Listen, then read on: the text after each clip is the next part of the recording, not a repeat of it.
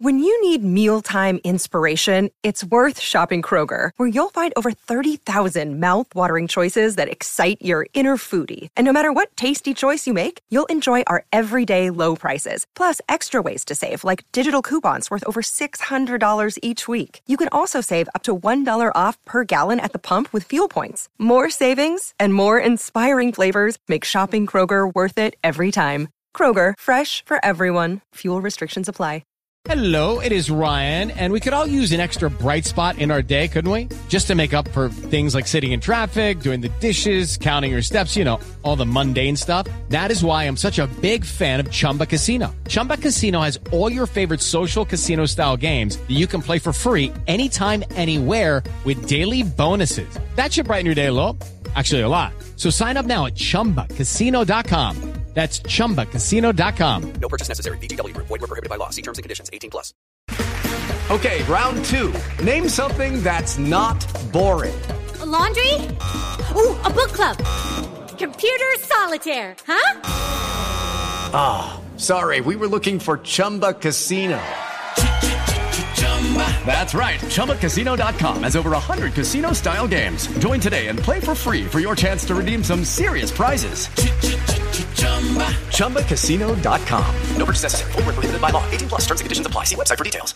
Judy was boring. Hello. Then Judy discovered ChumbaCasino.com. It's my little escape. Now Judy's the life of the party. Oh, baby, Mama's bringing home the bacon. Whoa, take it easy, Judy. The Chumba life is for everybody. So go to ChumbaCasino.com and play over 100 casino style games. Join today and play for free for your chance to redeem some serious prizes. ChumbaCasino.com. No purchase necessary. Void were prohibited by law. 18 plus. Terms and conditions apply. See website for details.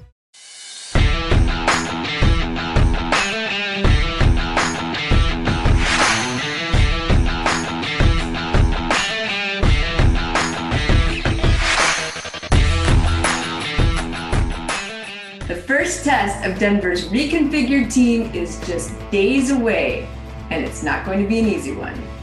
Denver at Seattle on Monday Night Football is around the corner, and you've got your preview. This is the MHR News Room, the latest of what's going on in Broncos country. Put that heel on. Hey, hey, Put that heel on.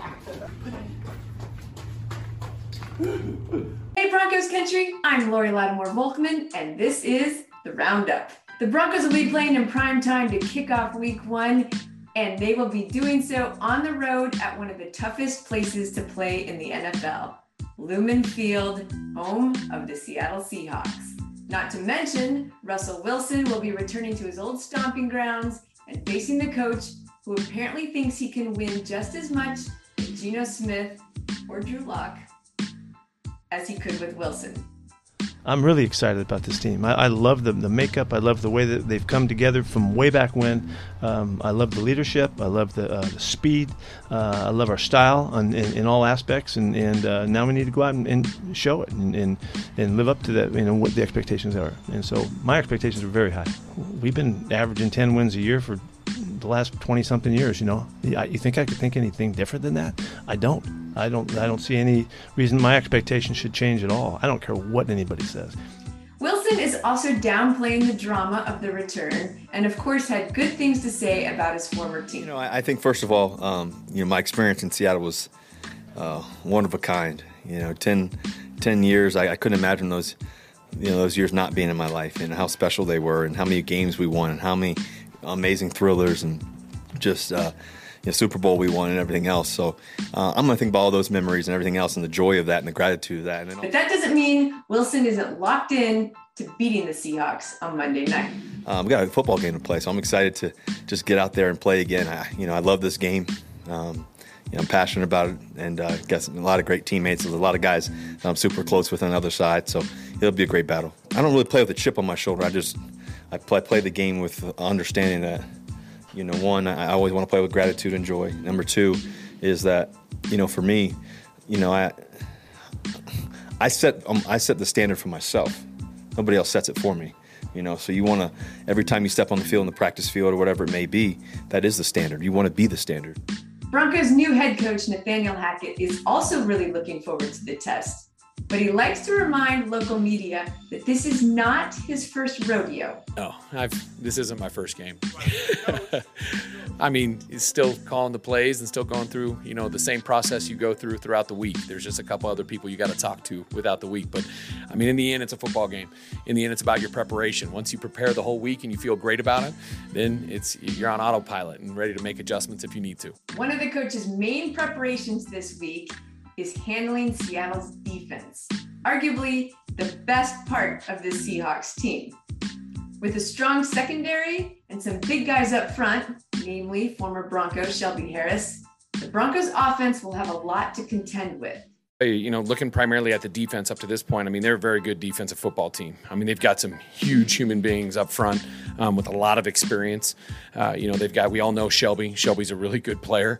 Um, you know, Woods as at the nose, he's going to be easy, you know, dominant player up in the middle there. And then, you know, just even in the back end, you look at 33. I mean, golly, I mean, he's a force. You know, gone against him a couple times, and I mean, he makes his presence known. So um, people are talking about that transition stuff, but from a defense perspective, they sure look I mean, they look really good right now. And then uh, from an offensive standpoint, I mean, they're still got a bunch of good players there that have made a lot of plays. So it, it's going to be a heck of a battle. The question for fans in Denver is Will the Broncos let Russ cook?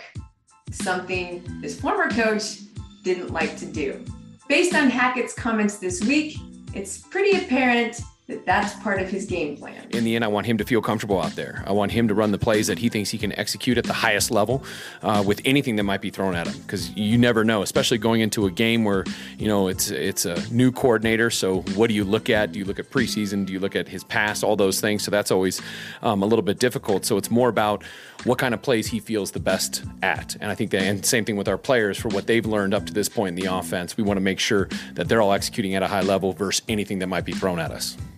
As for the Broncos defense, going after Geno Smith is not the same challenge as going after Russell Wilson, but they still have DK Metcalf and Tyler Lockett to contend with, making this a great test for Justin Simmons, Patrick Surtain, and the rest of the secondary to bottle those guys up. For you guys as a secondary, what type of challenge does DK Metcalf, Tyler Lockett provide for guys that can stretch you vertically and also across field? How does that put a little bit of pressure on the defense?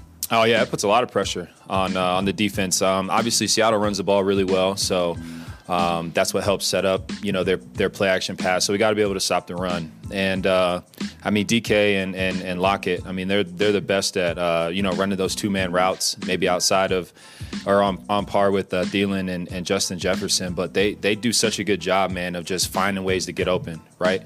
And uh, we've seen that for so many years, and everyone knows going in there, you know, got to eliminate the big plays with DK and Lockett, and in some way, somehow, they always find a way to, to squeeze a shot in. And so that's going to be a challenge for us in the secondary. A lot of communication. You know, I talk about that week in and week out.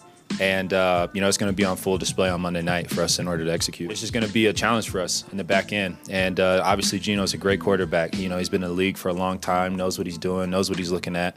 And uh, it's going to be uh, it's going to be fun to get after it. It will also be a good test for the defensive line to see if DJ and Dre'Mont can stop the run and get after the QB. Well, you know, I think it's just the whole defensive scheme, the whole mindset we have of wanting to stop the run. I mean, we've got some really good guys up front, Purcell, all those guys, Josie being back, like you had mentioned. Um, they're going to they're going to have to stop the run. I mean, it's a challenge for them to be able to stop number 20 and um, that whole offensive line. They're very good run blocking, very uh, good run blocking offensive line, and very well coached. And so we just have to step up to that challenge because we know that's what they're going to do. What is the key to slowing down Penny or stopping Penny in their run game? Yeah, I mean, first and foremost, we got to be able to tackle him. I mean, he shows, you know, eh, all, throughout all his his past that he can break tackles, and you have to be sure you get two hands on him and wrap him up. Um, so for him, it's just about containing him and understanding that we're gonna have to make some good tackles on him because he's got a great stiff arm, he's a downhill runner, and he's got a little shift to him. So um, he's a really good player. Back in Seattle, Geno Smith is putting on a good public face that this is just another game and just another defense the formula has never changed here. Uh, it's always remained the same. You know, we're a close knit team. Everybody on this team believes. Everyone knows that we can go out and win any game, no matter who we play. And it really comes down to how we execute and how bad we want it. You know, the thing about with with Russell, I mean, what he did in Seattle and you know over the course of his career here, can never be taken away or overshadowed uh, because it was so such greatness. Uh, won the most games, you know, for, for any quarterback in history, and so that can never be taken away from him. You know, the things that he's done in the community here. Um, you know, he has long-standing relationships here, and uh, you know, for that, you know, he should always be loved in Seattle. So the stage is set for tons of drama, but ultimately they have to play football to determine the victor. And that's what they're going to do. Some keys to the game for the Broncos will be exactly what you'd expect. Getting the run game going early so that Russ Wilson can unleash down the field at his will. And then, of course, it will be up to the defense to keep those receivers from getting the better of our secondary. Personally, I would love nothing more than the offense to run up the score. I don't know, like 43 points perhaps. But the likelihood that this offense comes out firing on all cylinders from the get go is a little much to ask, given that they haven't played in a live game yet and all the drama surrounding playing at Seattle, Russ Wilson's former home. But I do expect this offense to gain its footing early and make some noise. As Courtland Sutton said during training camp, but we'll find out in a few days. If nothing else, there should be great fireworks and a lot to talk about on Tuesday. So, um, yeah, I think there is excitement, but for us, we still have a job to do. So I think it's kind of controlling that excitement and understanding, hey, we're allowed to be fired up and excited, but it's a marathon, and we have to be sure we're going out there and executing every play. Now, while Denver is preparing to launch what is hopefully another championship season, they also spent some time this week looking back at the most recent one in 2015 because former Broncos wide receiver Emmanuel Sanders is choosing to hang up his cleats, and he's doing so as a Bronco. Proud to stand up here before you guys and say that I chased down that dream and it was one hell of a ride. I'll never forget hoisting that Lombardi trophy and riding on that fire truck next to my son and Demaryius Thomas during the parade with a million people in attendance. That was one of the best days of my life. The memories in this building I will cherish forever. Sanders was one of the more underrated free agent signings in 2014 when John Elway went out and put together some of the final pieces of his Super Bowl winning defense. But Sanders brought a new dimension for Peyton Manning to the high flying Broncos offense and even kept the offense above water after Manning's retirement. Proof that Sanders is an elite wideout is that he gained over a thousand yards even with Trevor Siemian as his quarterback. But of course, his greatest contributions came in tandem with Demaryius Thomas, his teammate and friend. During that 2015 run that saw Denver host the Lombardi for a third time. Sanders was all love for his former teams, but especially the one that got him a ring. Uh, it took off. It took off. You know, playing with Peyton, 2014 was able to go to a Pro Bowl. 2015 went to the Super Bowl, and then he retired. And it was tough, but uh, still had some good years around here with Trevor Siemian. 16 went to the Pro Bowl, but 14 and 15, I think you know when I touched down in the city, the city was already on fire. You know, from in 2013 they had one of the most prolific offenses in the history of the NFL. You know, so uh, I knew what I was going to be able to do, but coming here in 14 with the key, T.J. Ward, Demarcus Ware, that free agency clash I mean, you got to think we were sitting around playing dominoes, having the time of our lives, but winning games. I mean, it was just, it was some of the best years of my life, if not, you know, or, or my career, if not the best. So, those those those times and those moments I'll never forget. I'll always cherish those times. In his first two years with Denver, Sanders had over a thousand yards, nearly getting 1,500 his first year. And he and Demaryius Thomas combined for over 3,000 yards, one of the few wide receiver tandems to ever do that enough. When we were here in 2014, it's only three receivers in the history of the NFL that's ever went over 3,000 yards together. So that just goes to show what type of bond we had, what type of friendship we had, what type of relationship we had. But only three receivers in the entire in the history of the NFL to go over 3,000 yards. That's a bond that's unbreakable. That's two brothers coming together trying to do something special. In the following year, we were able to win a Super Bowl. So the energy that that me and him had is unmatched. It's unmatched, and it goes to show. The stats will tell you that. You know, one of my fondest memories is just me and him out there on the practice field and just hearing his laugh and just man, just dude, he, he really did. Like Peyton took my game to another level, but Demaryius took my game to another level too. Because he didn't say much, but he would walk up to you real quiet and tell you just little stuff that he would see. And then, just from a friendship standpoint, just always there. I knew that I could call him at two in the morning, three in the morning. If I had anything, he gonna pick up and he's gonna be there for me. And so.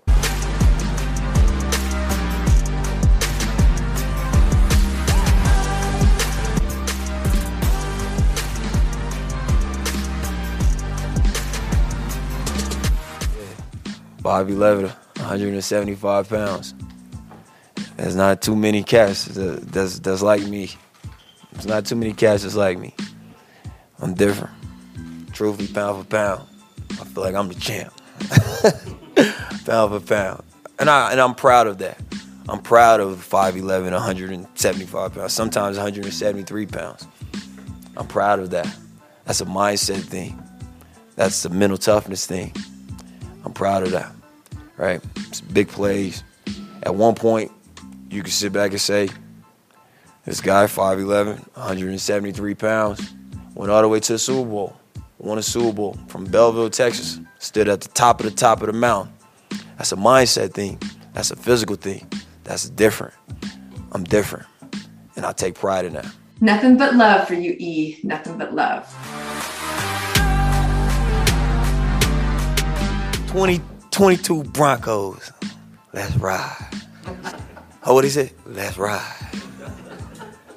Let's ride.